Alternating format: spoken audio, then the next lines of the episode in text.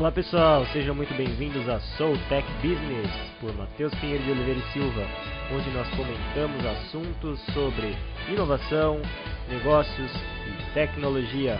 Vamos lá então?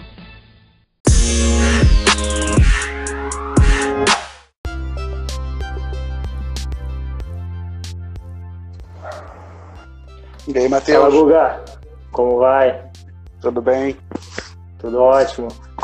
Vocês Ó, me, você me ouve bem? Escuto, tudo bem? Aqui Tudo áudio. certo. Show de bola. E Tudo- gosto, gosto, gosto de ser pontual, então estamos bem aqui, ó. Três horas em ponto. Pô, cara, É. eu, eu sou muito pontual, cara. É, tem- temos que respeitar, né?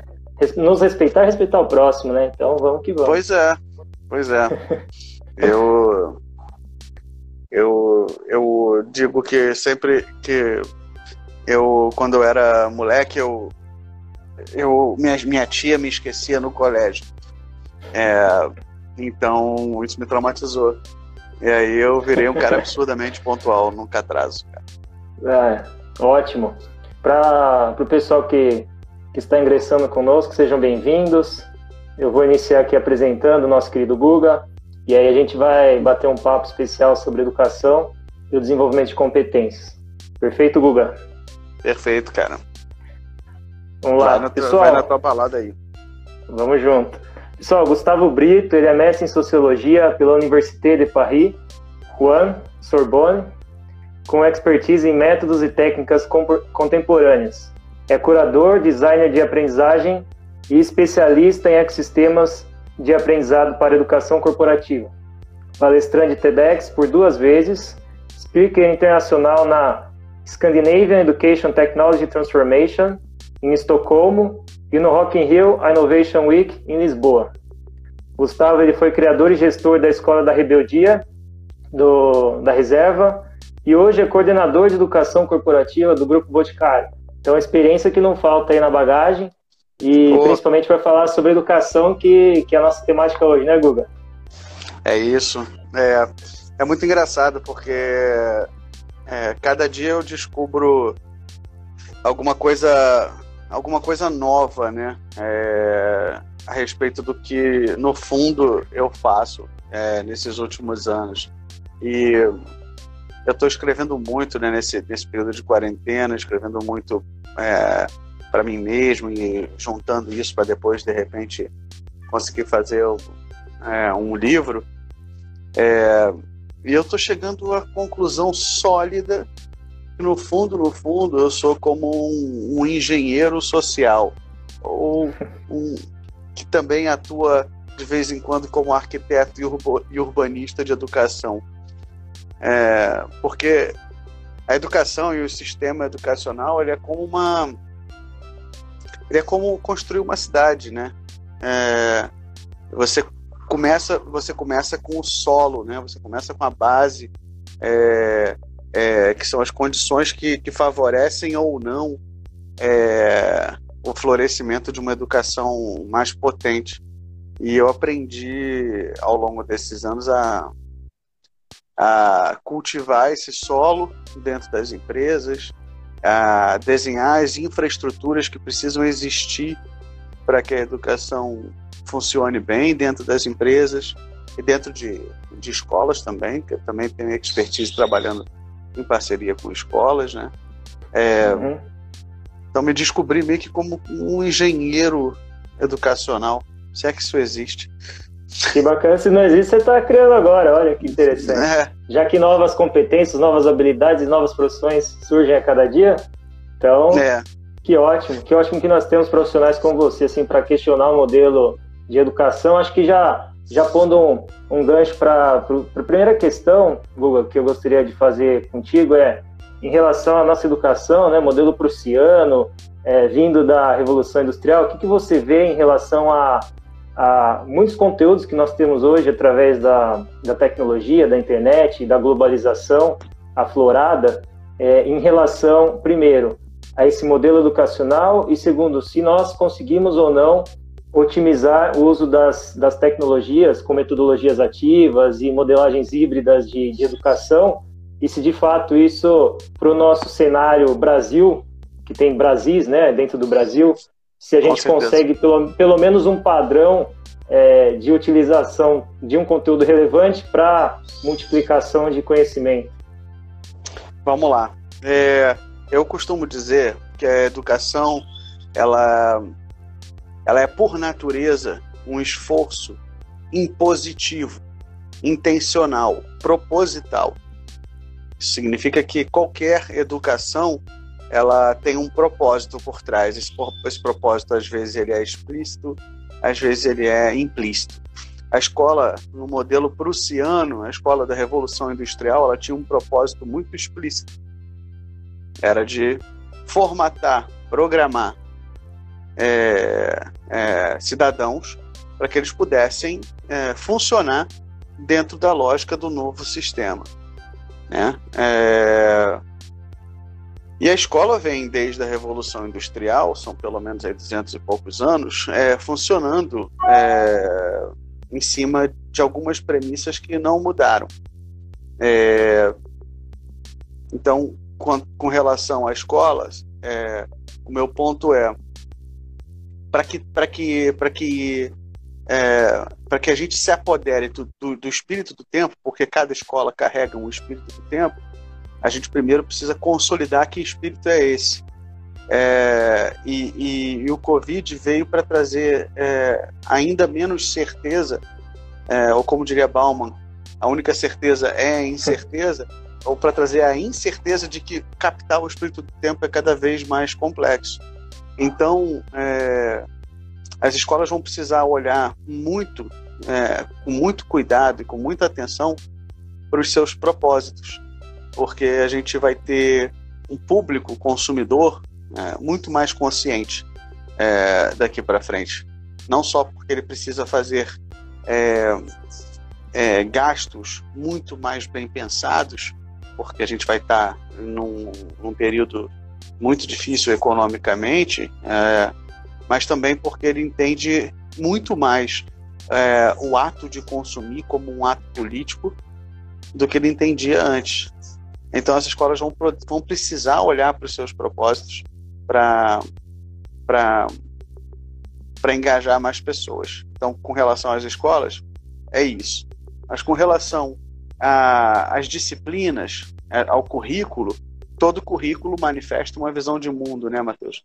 É, não existe é, hipótese é, de educação sem propósito, assim como não existe é, hipótese de escola sem uma tomada de partido. Não um partido político, mas uma tomada de partido com relação a polis, com relação à visão de mundo. É, então, é, cada currículo manifesta uma visão de mundo. Se a gente tem uma escola que ela é, é católica, por exemplo, ela vai ter lá, dentre as disciplinas dela, é, religião. Se ela é uma, uma escola laica, ela vai ter um foco de repente maior em, em ciências, de repente ciências naturais. É... O fato é que para a gente se apoderar da tecnologia é... e fazer com que e com que a escola ganhe um novo sentido é, nesse cenário, a gente precisa fazer funcionar as quatro pontas desse quadrado amoroso que é o sistema educacional. É, o sistema educacional ele só funciona quando cada um dos pontos de contato é, se relaciona bem. Pais, alunos, professores e escola como instituição. É, Para que os, os meios tecnológicos funcionem de fato como mediadores de aprendizagem, pais e professores é, alunos e escola precisam estar em sintonia. E quando eles não estão em sintonia, esse, esse, esses pontos eles entram num ciclo de culpabilização, de ataque, de responsabilização e não de corresponsabilidade. Então, a gente sempre, a gente é muito engraçado, né? Porque as escolas podiam já estar é, adotando aulas à distância há muito tempo. Há muito tempo.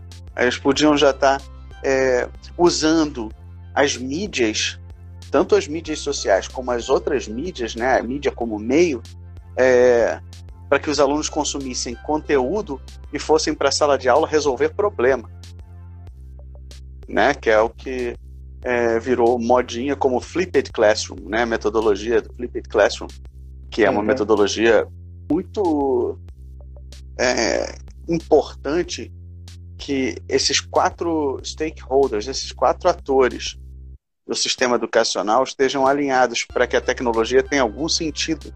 Define a maneira como a técnica e a tecnologia vai ser usada somos nós. Então, se não existe alinhamento entre os atores, não vai adiantar.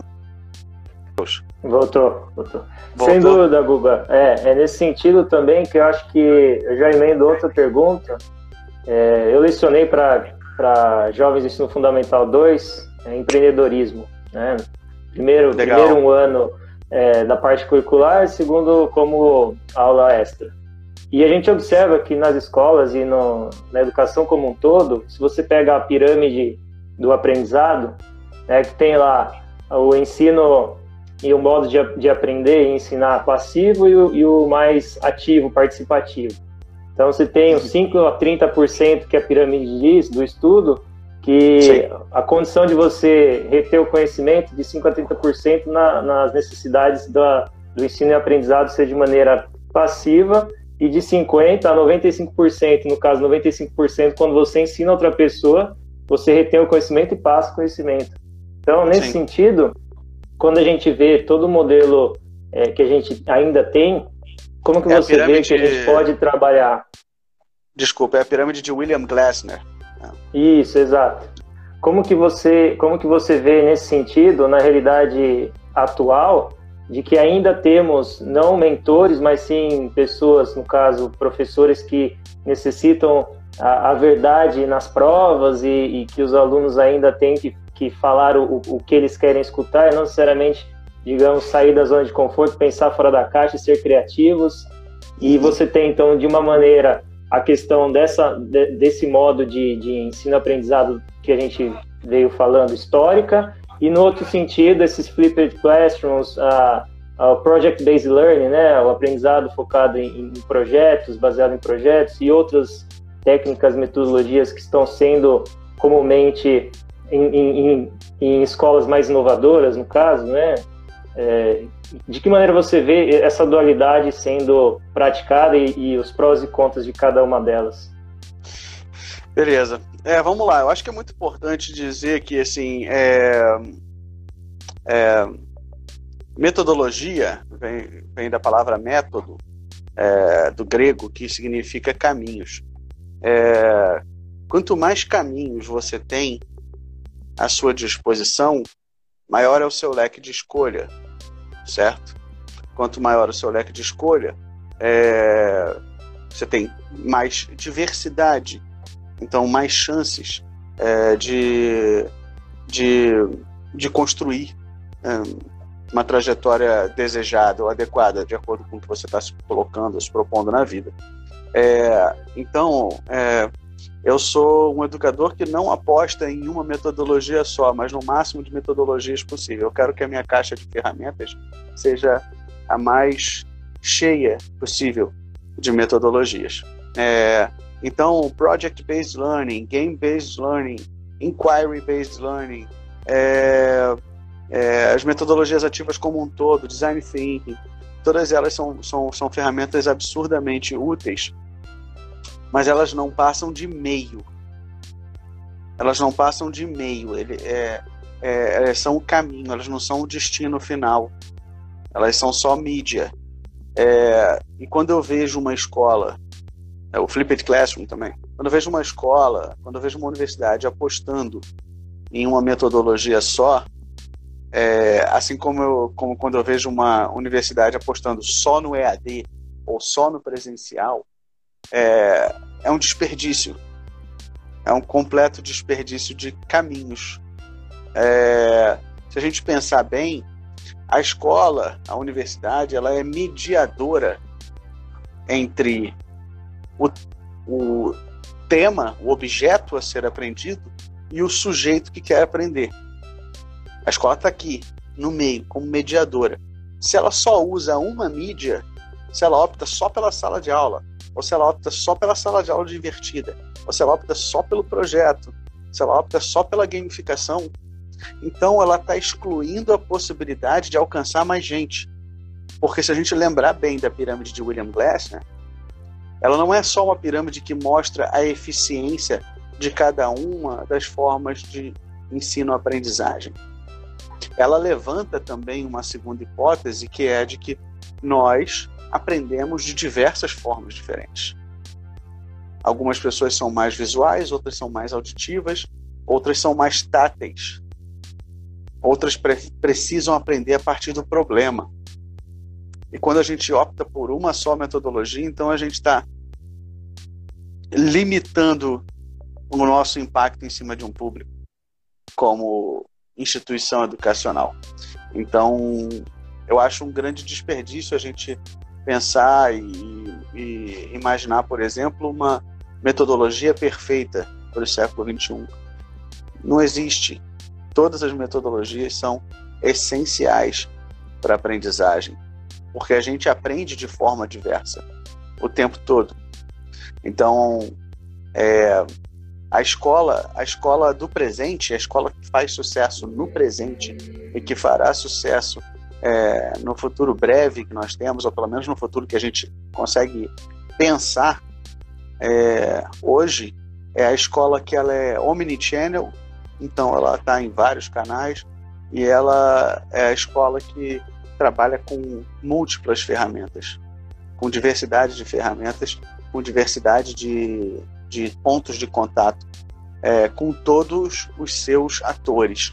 É, isso significa que a escola não pode atender só os pais, ela não pode atender só os alunos, ela não pode atender só os professores. Ela tem que atender esses três atores para fazer a tecnologia funcionar bem, para fazer a metodologia funcionar bem, para fazer com que é, o ritmo de gestão de aprendizagem se transforme num ritual familiar. Fantástico. Eu gostaria de, de, tocar um ponto que você citou, que é a diversidade, que é a diversidade que traz uma riqueza do nosso aprendizado e, e da maneira com que nós ensinamos e, e participamos de grupos, né?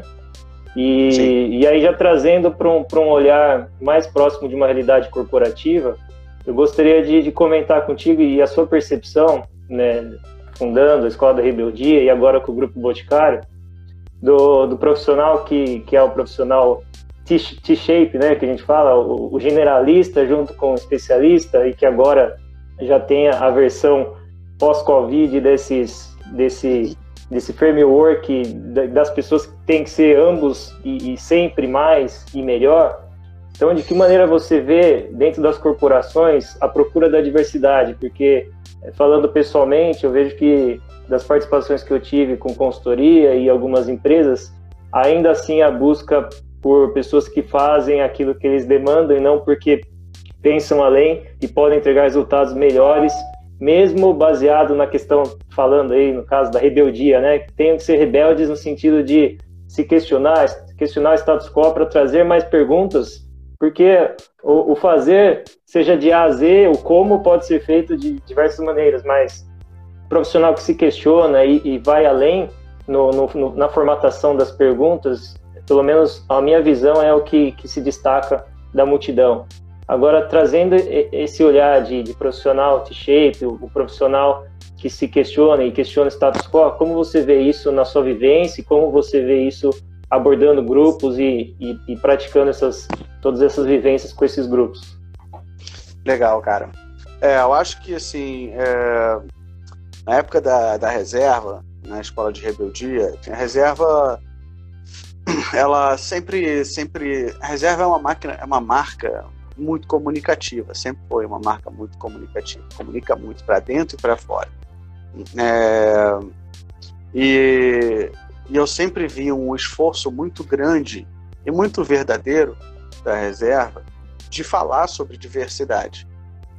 É, e nos últimos anos, especialmente 2019, é, e o pouco que eu consegui ver até agora de 2020, eu vejo que eles conseguem hoje fazer mais do que falam até. isso é maravilhoso. É, é, me lembro que uma dos, das últimas participações que eu tive é, ainda na reserva, antes de aceitar o desafio de ir para de assumir a liderança da educação lá no Grupo Boticário, é, foi justamente é, antes do período de seleção dos novos estagiários, é, todos os gestores que tinham vaga aberta é, para captar novos estagiários tiveram que passar por um treinamento de que, que teve quase um mês de duração, assim, com encontros periódicos sobre diversidade, sobre viés inconsciente. É, e isso é muito interessante. O que eu acredito demais é que a diversidade, ela, mais do que uma bandeira, ela é uma prática. E ela é uma prática que, que só se manifesta em quem tem uma, um mindset muito claro de, de ciência, de entender, no fundo, que a diversidade ela é mais rica, né? ela é mais rica do que a homogeneidade. Então ela te dá mais chances de resultado, né? Ela te, ela te, assim, é, é, se a gente precisa falar a língua das organizações, ela te dá mais chance de prosperidade do que do que a homogeneidade. Então, então a prática da diversidade é muito importante. Eu vi muito isso é, dentro do, da reserva, quando estava lá, e vejo muito isso também no grupo Boticário. É, existe um, um, um, esforço muito claro, existe uma área inteira dentro de, de RH, dentro da, da nossa diretoria, né, é, no grupo Boticário, só para cuidar de diversidade, uma equipe bastante, bastante forte para cuidar só de diversidade e para incluir diversidade nos microprocessos. Então, é, porque, porque é um risco muito grande para qualquer marca que a diversidade vire pauta é, de comunicação e marketing. E tá ok, porque é importante falar sobre isso. O que não é ok é quando você só fala e não faz. Então eu vejo muito essa preocupação no grupo Boticário de fazer, de fato, é, a diversidade acontecer dentro do grupo. É, testemunho isso é, diariamente é, no trabalho, não agora porque eu estou de sabático, mas é, é, no tempo em que eu. Até, até o dia 22 de abril, que foi quando eu entrei de sabático, né, eu vou voltar a trabalhar agora dia 22 de maio. É, eu pude atestar que realmente a diversidade é uma é mais do que uma pauta. Ela ela já faz parte de algumas micro de alguns microprocessos. É, mas eu acredito que como um todo no mercado é, nas organizações a diversidade ela ainda não é modus operandi. Ela ainda não está na veia. É, e ela ainda não está na veia dos gestores, dos líderes, e se tem algo que é fundamental, fundamental no século XXI, é que os gestores sejam mais preparados, mais fluentes em termos interculturais. Eu chamo de fluência intercultural. É, eu não chamo de, de tolerância, é, eu chamo de fluência intercultural. É a capacidade de ler, interpretar, absorver, respeitar e, e promover é, vieses culturais, diversidade como um todo. Um, isso... um, um olhar etnográfico, talvez, é, de, de, de, questionamento e até na, dentro da corporação faria total sentido nesse, nessas com práticas, certeza. Com certeza. Com certeza. Esse, isso também é, um, é uma, um movimento que tem acontecido cada vez mais dentro das organizações, que é, que é a capacidade de olhar para a cultura virou um soft spot de, de, das organizações, né? É, desde a frase de Peter Drucker, né, a cultura como estratégia no café da manhã, que todo mundo fala de cultura organizacional. É, mas eu acho que se a gente olhar para os últimos 10, 15 anos, foi quando a antropologia entrou dentro das empresas de fato. Quando a, a, a etnografia virou uma metodologia é, aplicada recorrentemente pelas consultorias, inclusive. É, ainda acho que temos poucos antropólogos em posições de liderança é, é, dentro das empresas. Eu acho que deveríamos ter mais, não é, especialmente na cadeira de cultura. É, sem dúvida, se a gente está falando de cultura, então a gente tem que ter especialistas, mas também capazes de ver o geral, né? É, então acho que ter uma formação, ter conhecimento sobre antropologia é, é muito, muito estratégico para as empresas hoje. É, em 2015, Guga, eu entrei em contato com, com uma líder da Intel, mulher, e formada em antropologia, ou seja, você tem um choque já de, de percepção, né? Porque uma grande corporação de tecnologia e uma mulher que é formada em antropologia era uma das pessoas que tomavam a decisão em relação a, a como lançar, o que fazer é, frente às outras diretorias. Então, é, eu tive, eu tive um, um bate-papo com ela e realmente foi, foi interessante ver essa percepção. Que de fato também já é provado que a diversidade traz resultados é, satisfatórios até pelos ROIs da empresa, né, pelos indicadores. Pois e, é. e, e, frente a isso, McKinsey e as Big Fours já tem estudos relevantes a isso. Guga, temos é. uma, uma pergunta aqui do Orley. É, se Sim. você acha que há choque de gerações entre lideranças frente a essa diversidade? Sem dúvida nenhuma, sem dúvida nenhuma. É, a gente, a gente dentro de uma organização é, é, de médio a grande porte, a gente, a gente é, vai ter esse choque inevitavelmente porque cada pessoa carrega inevitavelmente a sua visão de mundo. É, e se a gente é, entra numa, numa paranoia de acreditar que a gente precisa equalizar as visões de mundo, a gente, a gente perde a batalha. O exercício não é de fazer com que todos tenhamos a mesma visão de mundo, porque do contrário, a gente, é, se, a gente, se a gente faz isso acontecer, então a gente está jogando contra a diversidade. É, então, no fundo, o jogo é comunicação. Como a gente faz para que a empresa seja plataforma de várias visões de mundo e se beneficie dessas várias visões de mundo para construir prosperidade para o máximo de pessoas possível e para o maior número de comunidades possível, porque uma empresa hoje que não causa impacto social, ela está fadada a morrer. É, então, sim, tem muito choque é, geracional dentro das, dentro das organizações, muitos, muitos, muitos, muitos.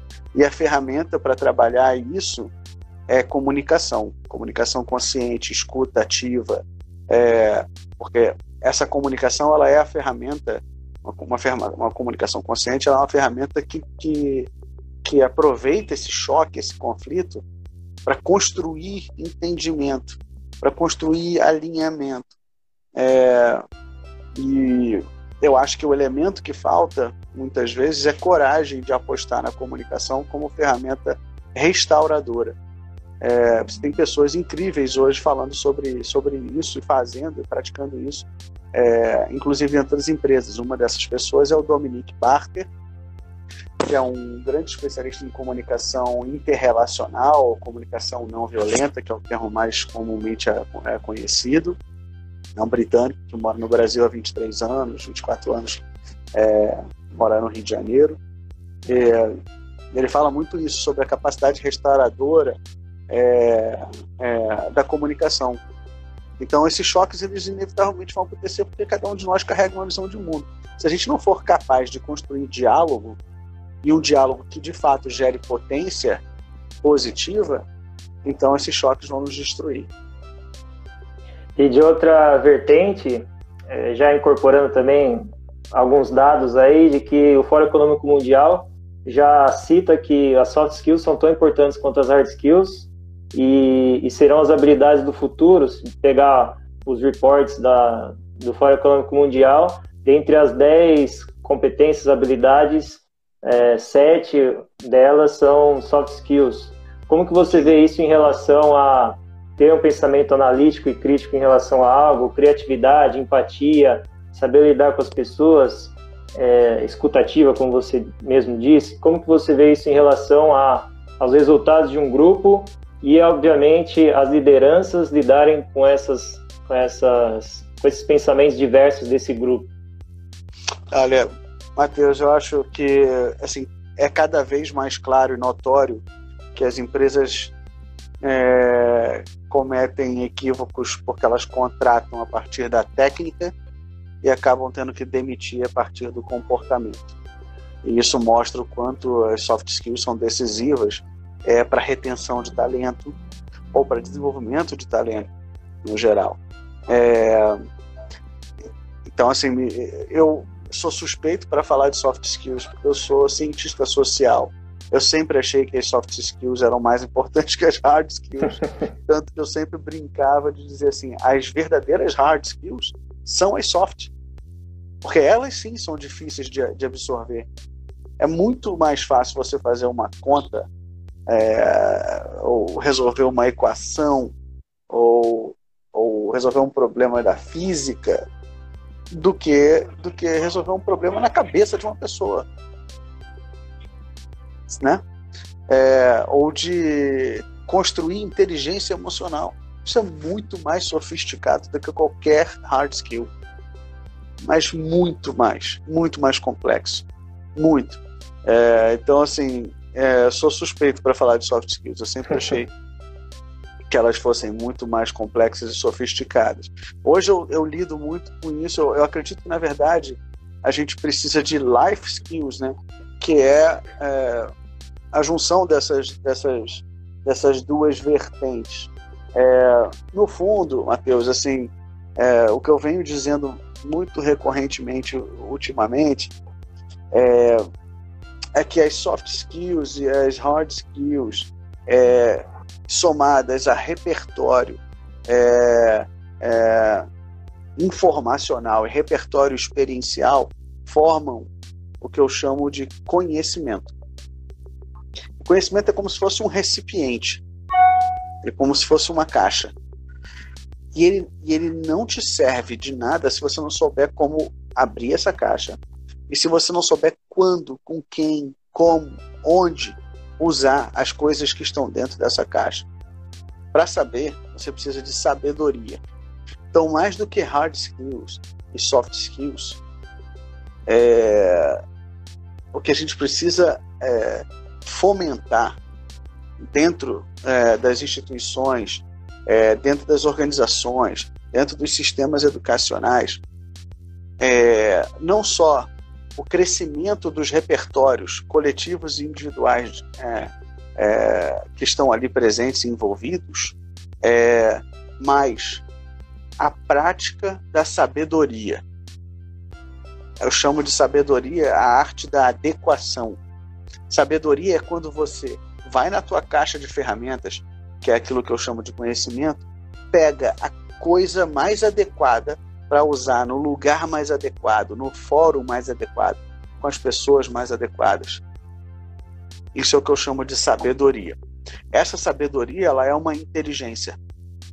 Ela é uma inteligência que maximiza alternativas de futuro. Né? É, é. Então, então, eu acredito muito que a gente precisa ir além das soft skills e das hard skills e das life skills. A gente precisa desenvolver e praticar sabedoria. E para praticar sabedoria, a gente precisa se autoanalisar recorrentemente. A gente precisa consolidar é, as nossas tomadas de decisão e depois olhar para cada uma delas e entender em que contexto eu tomei essa decisão, como é que foi o resultado dessa decisão, como é que eu poderia fazer diferente, que tipo de consequência diferente isso, isso é, faria surgir. É por isso que a gestão do conhecimento é tão importante hoje é, é, para minha visão de educação. É, sem gestão de conhecimento, é, você não consegue ir além de hard skills e soft skills. E o papel das crenças, Guga, nessa, nessa parte de lidar com pessoas, que cada um de nós tem as nossas crenças limitantes, nossas crenças que cada um de nós temos nossas histórias de vida.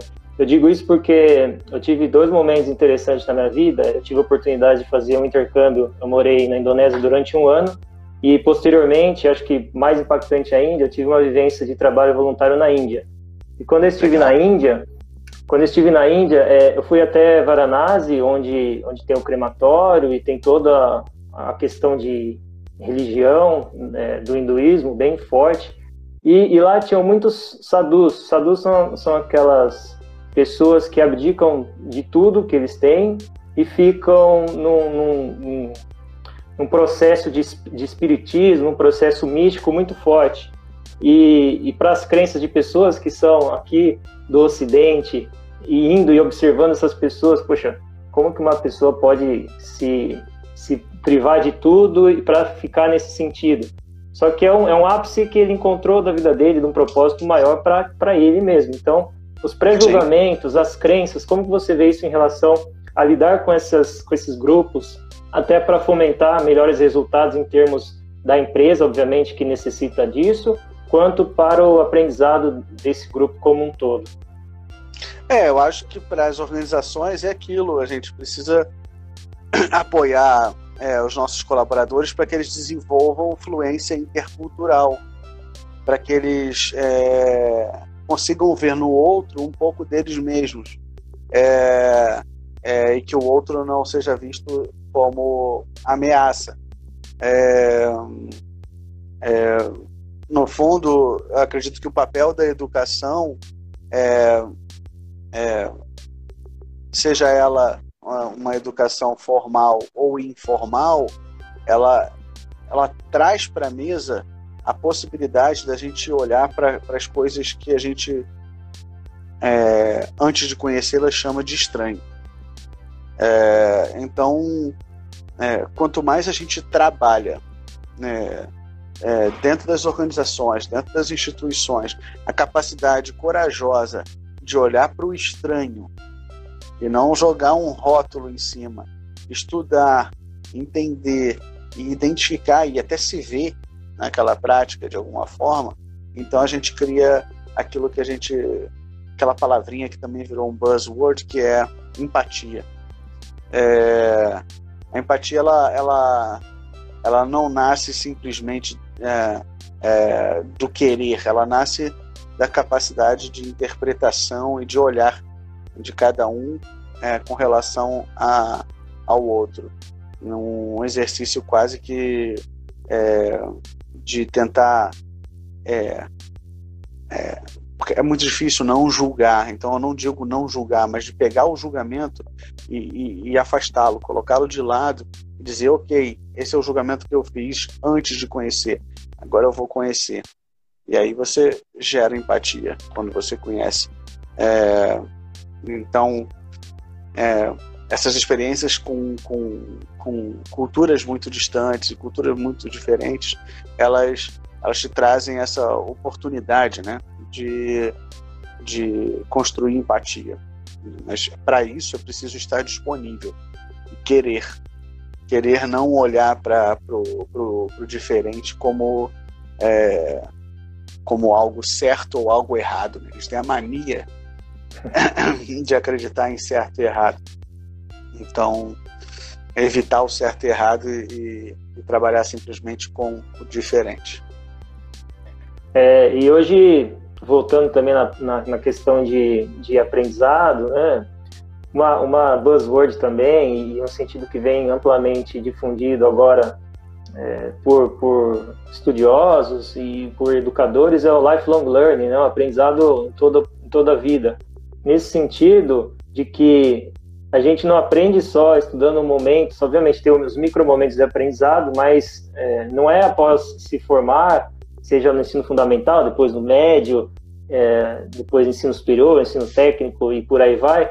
Não são caixinhas fragmentadas de conhecimento, mas um conhecimento que é em todas as interações que nós temos com as pessoas, com o mundo, com o meio ambiente e com as nossas é, experiências de vida. Como que você vê esse lifelong learning nos dias de hoje, obviamente com o Covid e olhando posteriormente a esse, a esse momento que a gente está enfrentando em relação a isso?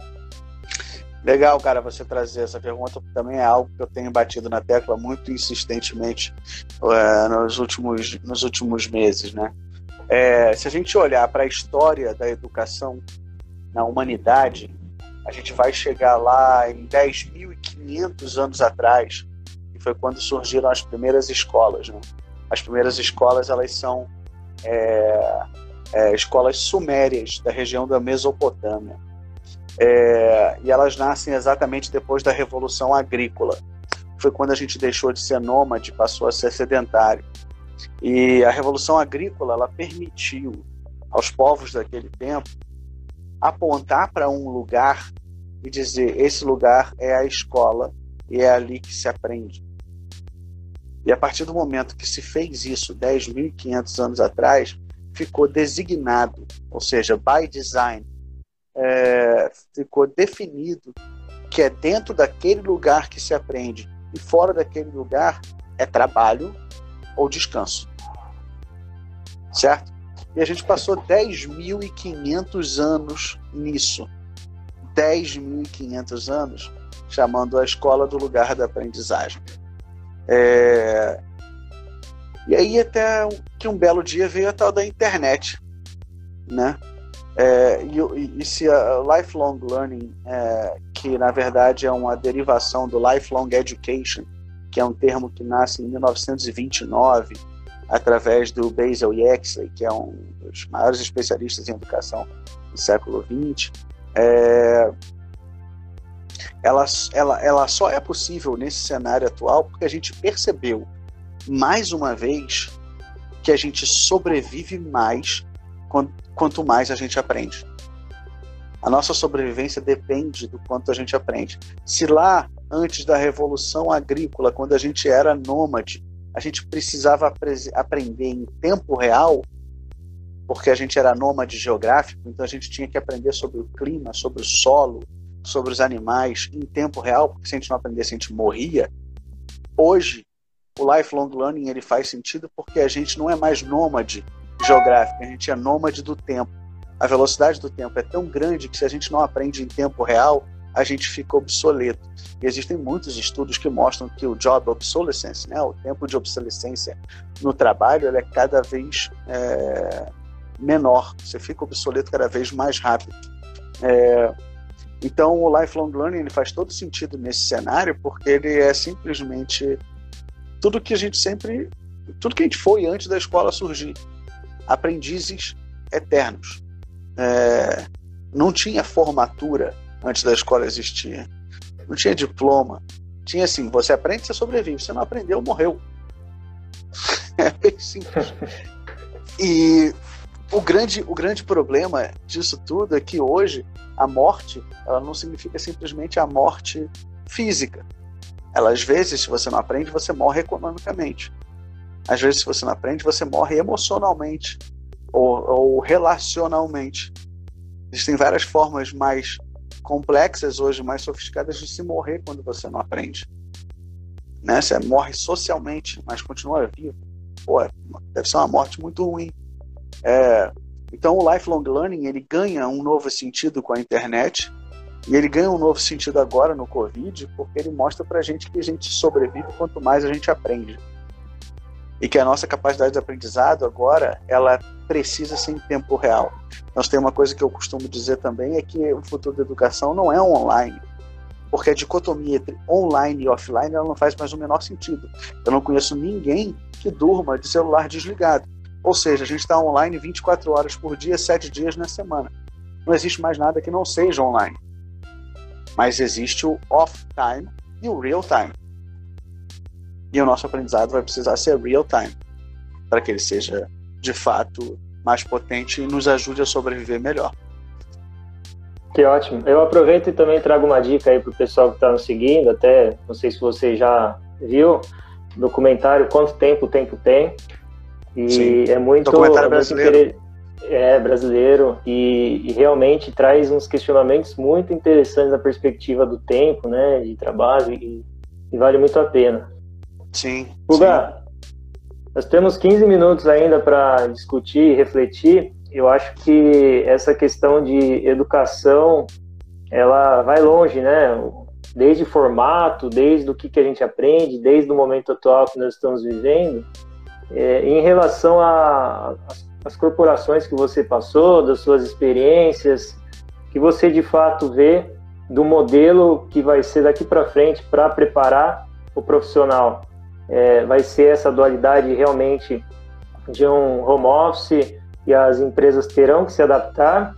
Ou o ser humano social, que é e somos nós, como que vai ser em relação a como lidar com essa situação é, de estar reclusos, mas depois de um pós-Covid potencialmente iniciar um processo de, de reestruturação, assim como já está sendo feito na Ásia, né, especificamente na China e alguns países da Europa também. Como que a gente vê em relação ao formato mental? Porque as pessoas não, sem dúvida alguma, sofreram modificações, nós não somos os mesmos e o mundo não é o mesmo. Então, de que maneira você vê isso impactando a maneira com que as pessoas produzem em relação ao trabalho como um todo e na maneira com que a gente aprende, ensina e, e desse processo de educação. Tá, vamos lá. É... Eu sinceramente eu tenho mixed feelings, assim, mixed interpretations é, com relação ao que ao que está por vir. Assim, o que a gente ouve muito e que eu tenho lido, né, o Facebook, por exemplo, é, já deu o sinal de ok para que seus colaboradores trabalhem de casa até dezembro, por exemplo. É, dentro, dentro do grupo Boticário tem se estudado também é, a hipótese de, de, de, flexibilizar o home office para mais dias na semana. É, eu tenho certeza que outras organizações estão pensando nisso também. Eu, Gustavo, tenho a impressão de que é, a gente não vai ter, primeiro, a gente não vai ter um fim do Covid. É, acho que a gente não vai ter um marco assim, olha, a partir daqui acabou o Covid e a gente está vivendo o pós-Covid. É, porque, porque isso ainda vai se estender né, com um rastro muito pequeno, se Deus quiser, muito, muito, muito pequeno, mas ainda por um, um período de tempo. Então as coisas vão, vão, vão acontecer gradualmente. Mas eu tenho a impressão assim que as pessoas tem hoje um desejo absurdo e ainda mais aguçado de convivialidade, de conjugalidade, de estar junto, é, quase que um desejo de multidão. É, então, a gente vai precisar, como diz meu querido amigo Michel Alcoforado, grande antropólogo, é, é a gente vai precisar de mediadores, mediadores para estar em multidão. É, um bom exemplo de mediador é a máscara. A máscara é um mediador. Ela media a minha existência na rua com a sua existência na rua. Assim como a camisinha, a famosa camisinha de Vênus, que surgiu lá na, na década de 70, era um mediador que possibilitava o sexo, possibilita o sexo seguro. É, a gente vai precisar de mediadores.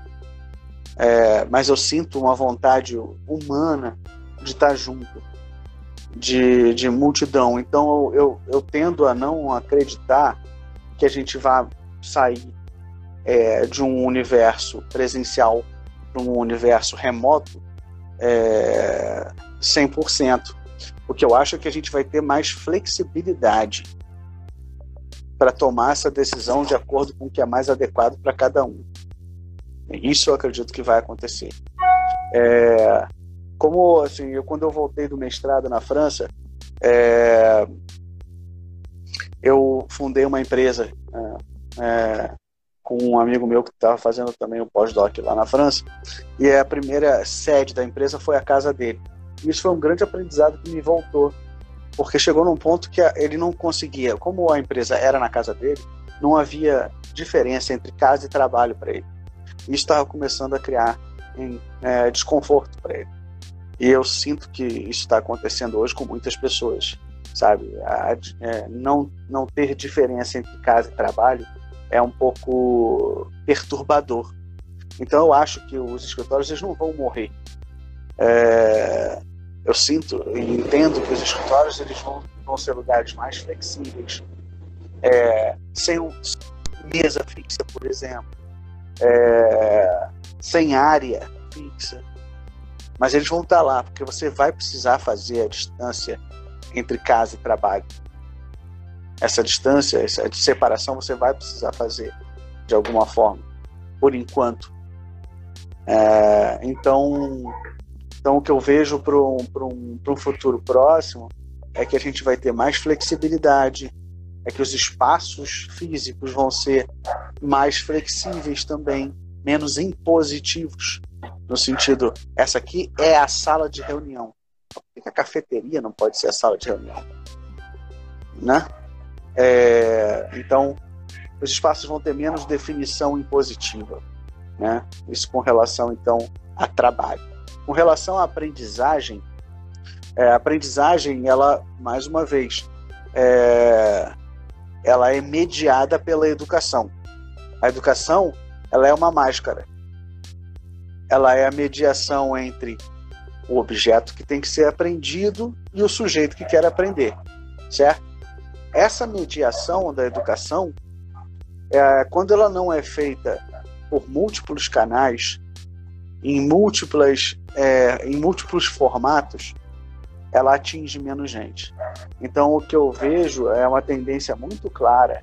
É, e eu já via isso há dois anos atrás, e, e, quem trabalhou comigo na época da escola de rebeldia sabe disso, porque eu falava disso e trabalhava por isso recorrentemente. Vocês vão ver surgir cada vez mais, você vai ver, vocês vão ver surgir cada vez mais no, no vocabulário educacional o conceito de omni-escola.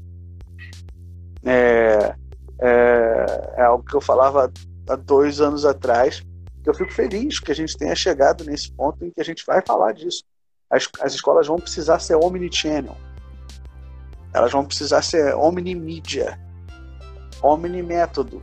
Elas vão precisar usar o máximo de mídia, de método, porque no fim da escola, das contas, o concorrente da escola hoje é desleal demais.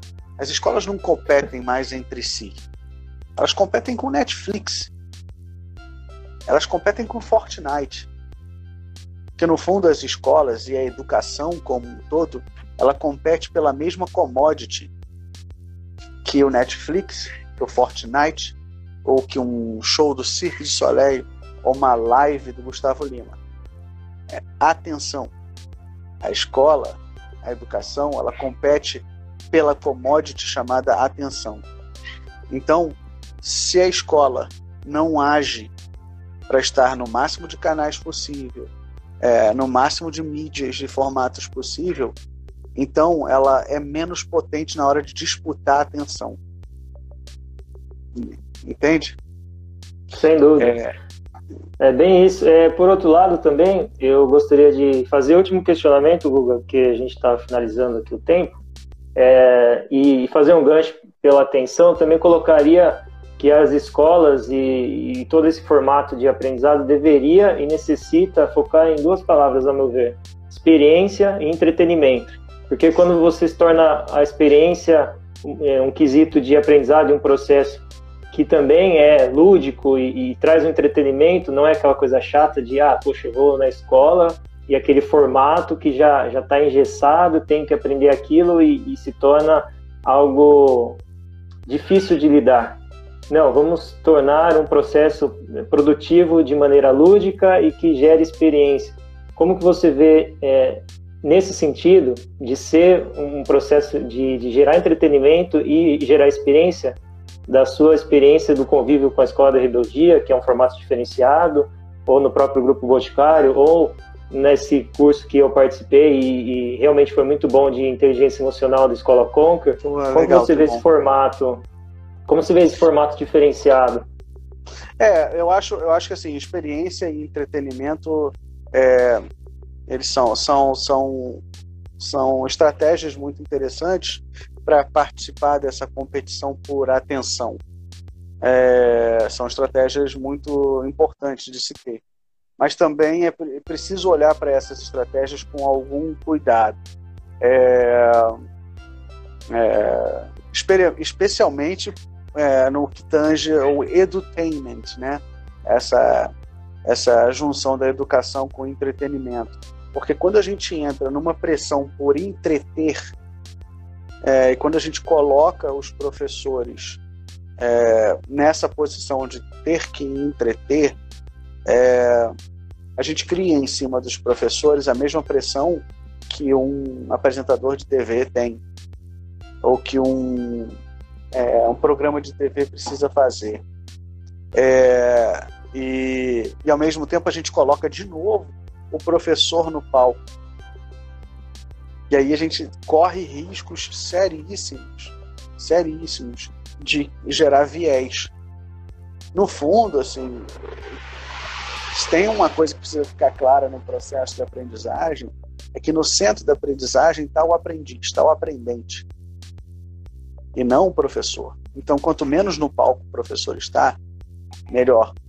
Então, é, eu, eu tendo a ver com, com uma preocupação é, a ideia do entretenimento na educação, é, porque no fundo isso gera muito mais pressão é, em cima de uma, de uma classe que já é absurdamente pressionada absurdamente pressionada para performar. Ainda mais hoje, quando ela está se vendo confrontada com dilemas tecnológicos para os quais, os quais ela não foi preparada. Então, é, é, e, e, e, também porque eu acredito que o entretenimento você coloca a educação numa corrida é, em que ela vai perder. Porque o professor não vai ser mais é, ele não vai ser tão assim capaz de entreter quanto sei lá uma série de, de, de Netflix. Simplesmente por uma questão de budget.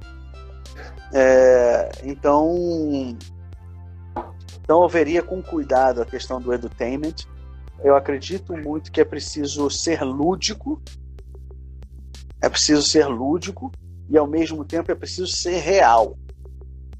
A ludicidade ela tem o seu lugar na educação, mas o real, aprendizado, aprendizado baseado em, em problema real, ela é muito potente. Então, é, acredito demais, acredito demais em experiência, em espaços seguros para experimentar. É, é, e acredito, e acredito que, que o entretenimento ele pode ser muito mais um risco do que um habilitador da educação na disputa por atenção. É, é assim, que eu, assim que eu vejo. Ótimo, a Regina está falando, colaborou... tá falando aqui que dor ouvir isso. Agora eu tô com, tô com é... dúvida se que dor ouvir o quê. ah, Guga, a gente tem 20 segundos, então só gostaria de agradecer Obrigado e, você. E obviamente nos canais aí é, do Guga aí na, no Instagram, né, Guga? É, é pessoal pode pode segui-lo, podem também estar comigo nos próximos bate-papos. Eu agradeço muito, teremos que encerrar, infelizmente. Grande abraço, obrigado. muito obrigado, Guga. Pessoal, muito obrigado. Tchau, tchau, gente. Obrigado. Tchau. Muito obrigado por escutarem mais um episódio do Soul Tech Business Podcast por Matheus Pinheiro de Oliveira e Silva falando sobre tecnologia e negócios.